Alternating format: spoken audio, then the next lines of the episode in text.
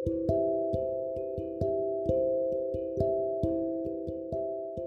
teman-teman. Kembali lagi di podcast Apertura. Ya episode ini Karena berhubung aku tidak bisa tidur Aku ingin Ya berbagi pandangan kali ya. Menemani midnightku. Jam tidurku rusak karena beberapa hari kemarin ngerjain skripsi terus sampai pagi. Dan mohon maaf minggu kemarin aku tidak upload podcast karena ya minggu kemarin tuh sok-sok sibuk aja sih ada kegiatan yang ya mendadak juga. Jadi sebenarnya kalau stok podcast itu ada cuman dan niat upload gitu lah karena harus bikin deskripsinya juga dan lain-lain lah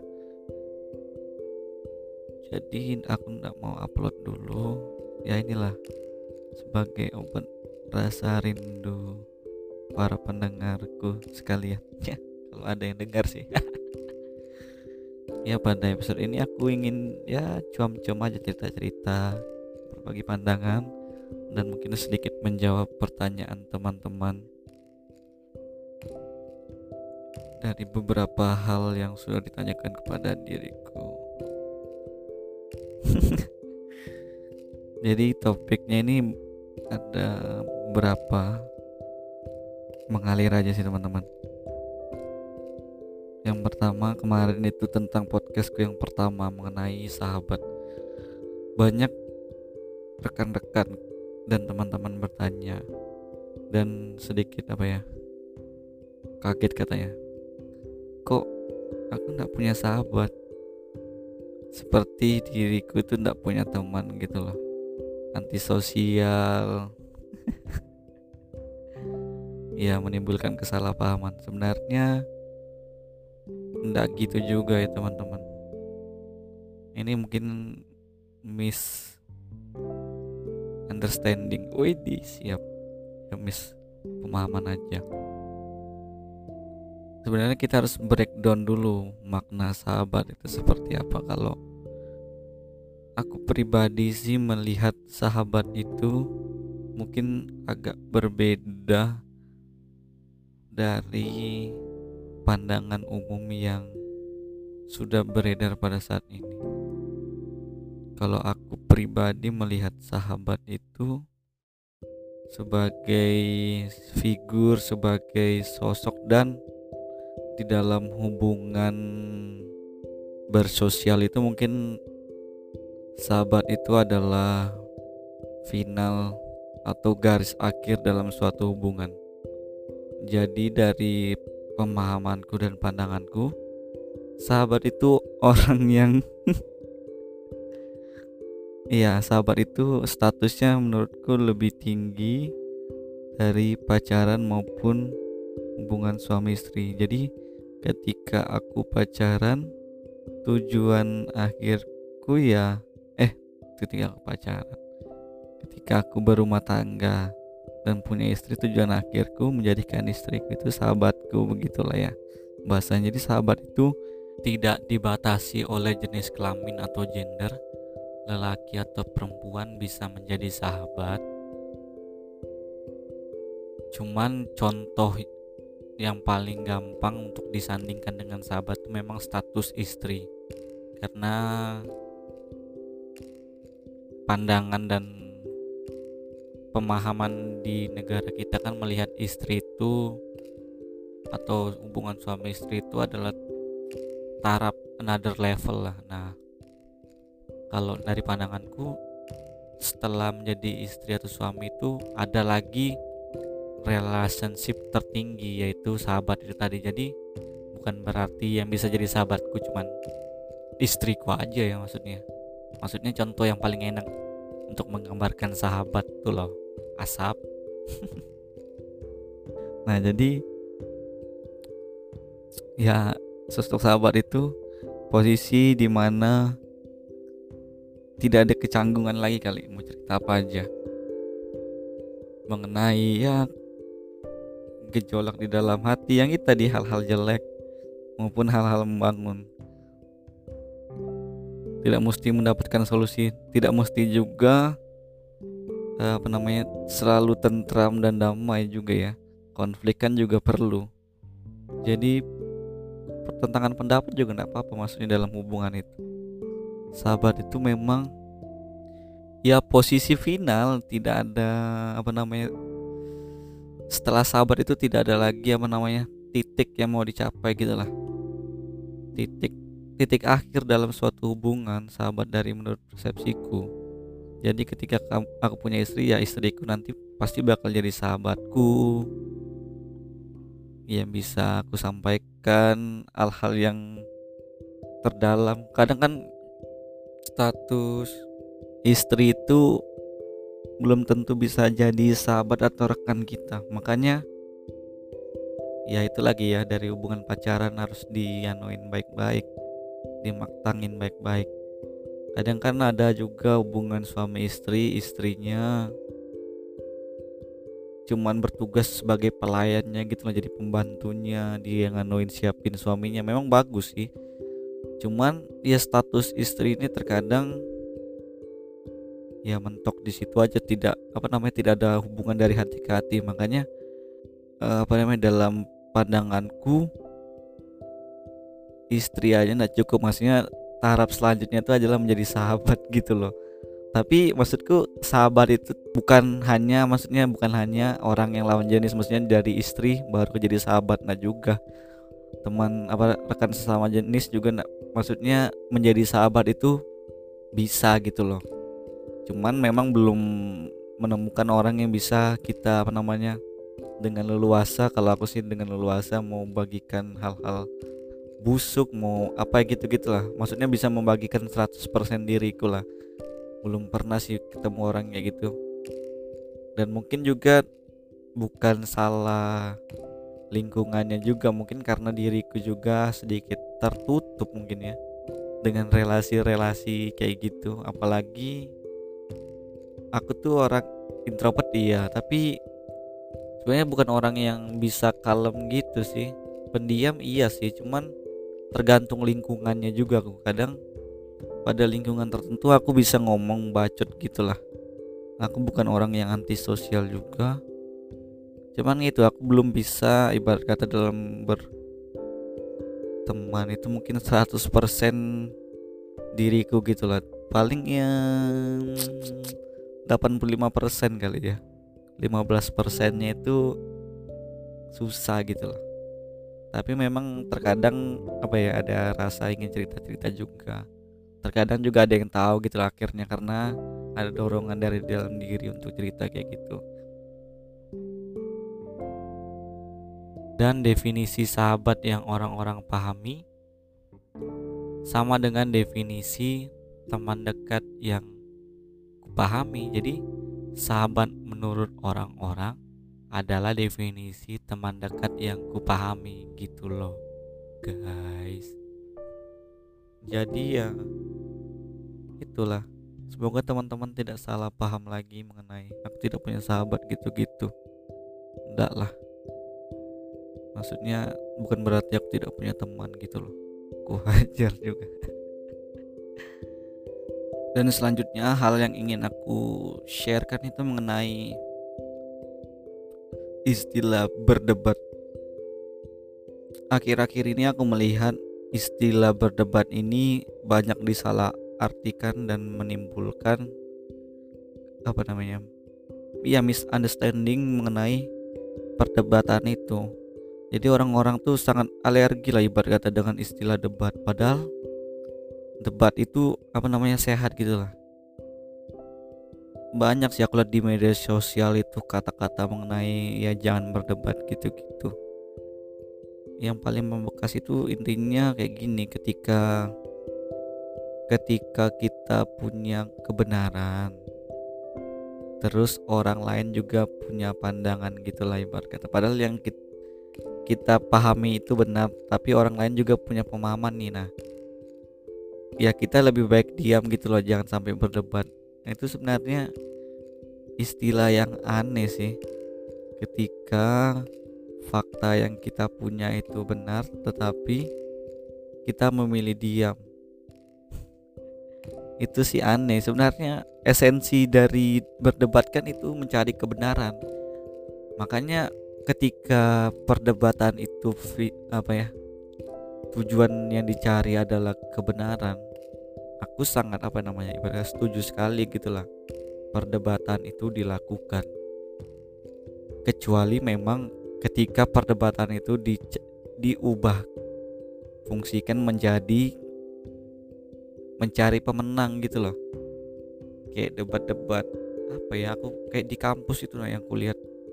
Debat-debat yang apa ya kuat-kuatan argumen gitu. Itu memang agak aneh sih sebenarnya kalau debat seperti itu makanya aku melihatnya sih aku melihatnya sih wajar ketika orang menyalahartikan debat karena gambaran yang dihas apa ya gambarkan gambaran yang ditunjukkan dari debat itu seperti itulah mencari siapa yang menang siapa argumennya yang paling keras sampai lawan tidak bisa menjawab. Padahal kan esensi debat bukan kayak gitu.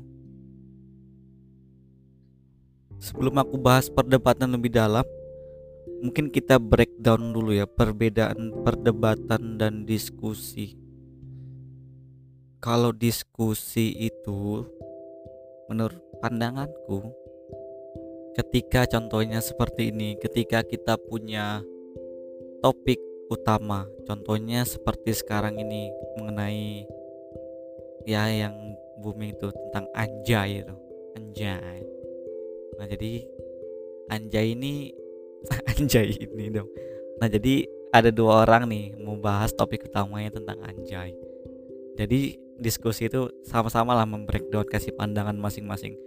Misalnya si A pandangannya tentang oh anjay itu tidak boleh karena dia mengartikan artinya anjing dan anjing itu kasar gitu gitulah karena stigma yang ada di masyarakat kata anjing itu kata sumpah dan serapa gitulah.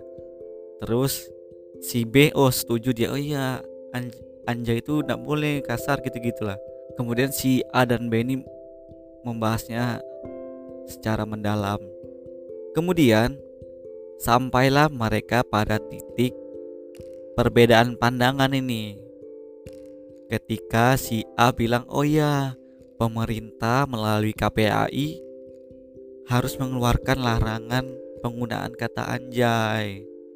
Terus si B bilang loh kata anjay memang kasar tapi tidak mesti sampai dilakukan pelarangan seperti itu.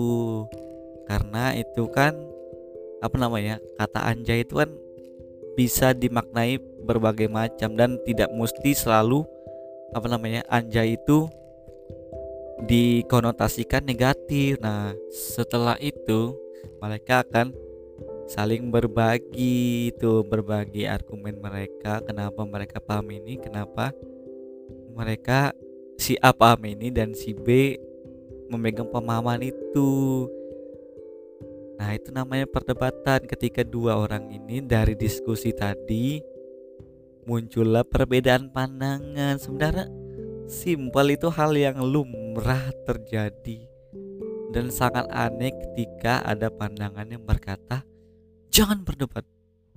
Kamu sesat ketika berdebat. Aduh. Debat itu sebenarnya sehat karena perbedaan pandangan itu hal yang wajar. Melihat juga kita memiliki latar belakang yang berbeda, pemahaman yang ber berbeda, dan lucunya lagi, contohnya mungkin sangat banyak kalau mau diambil lah. Tapi mungkin yang paling relate di Indonesia ini tentang pergosipan sih, pergosipan, pergibahan. Contohnya seperti ini. Aku contohkan ada dua orang. Yang pertama mungkin namanya nama aku aja Riko dan Joko kemudian Joko ini bercerita tentang eh bercerita di tongkrongan gibah lah ibarat kata. Bahwa Joko ini bilang oh si Riko itu kemarin habis nikung pacarnya orang di nikung pacarnya orang di mana?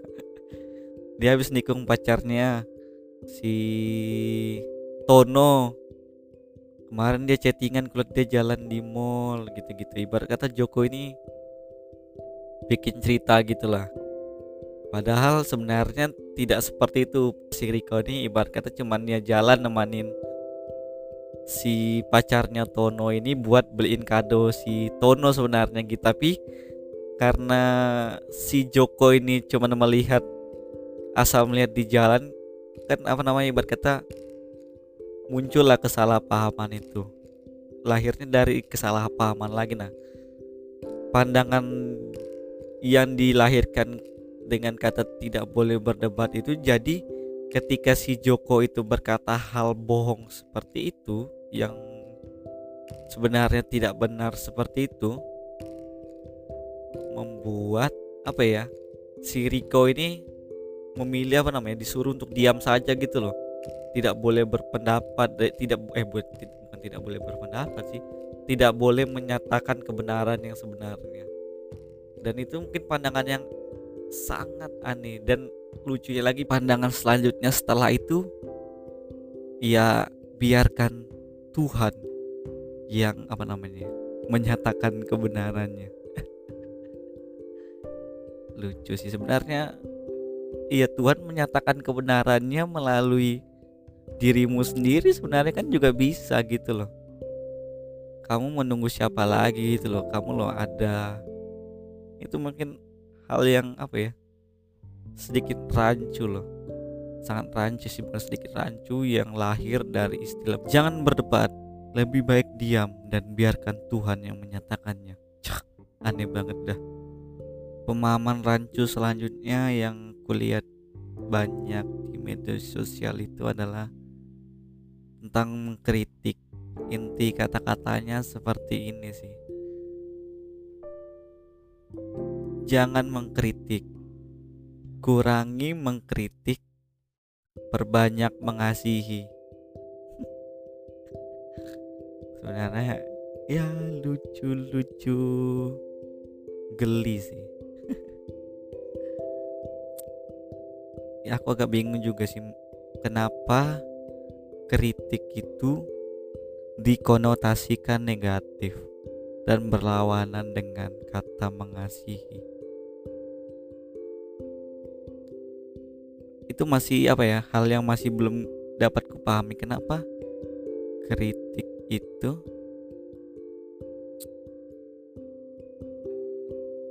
konotasinya negatif.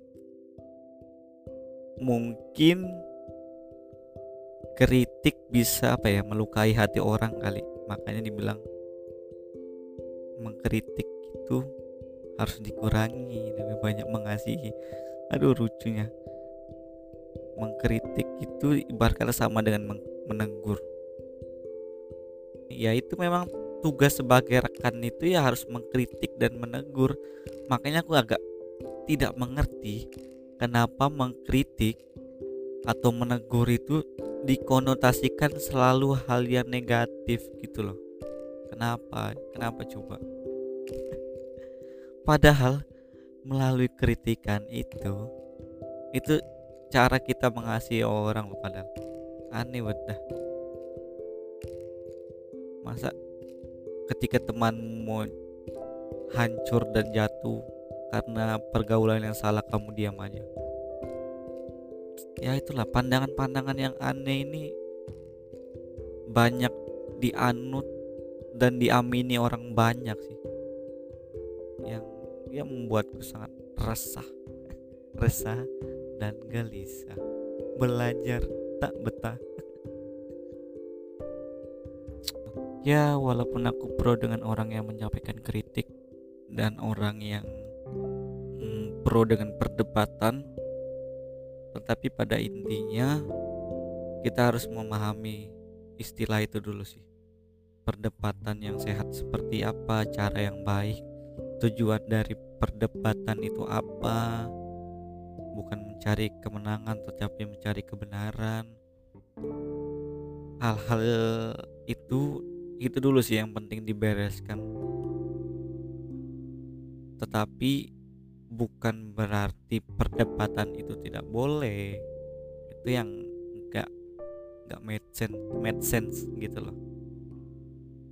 Dan juga mengenai mengkritik dan menegur tidak ada yang salah mengenai kritikan dan teguran.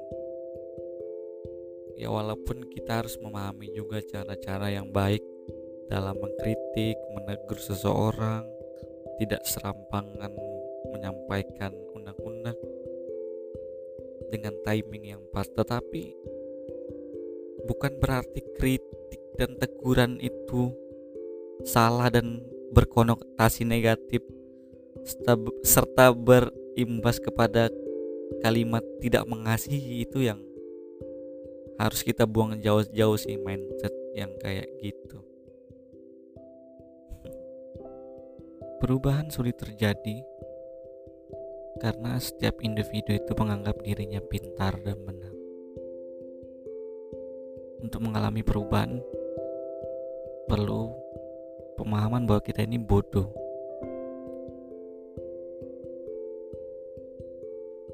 Dan tidak ada dari kita yang 100% benar dan kita masih perlu belajar banyak. So, sampai ketemu di episode selanjutnya.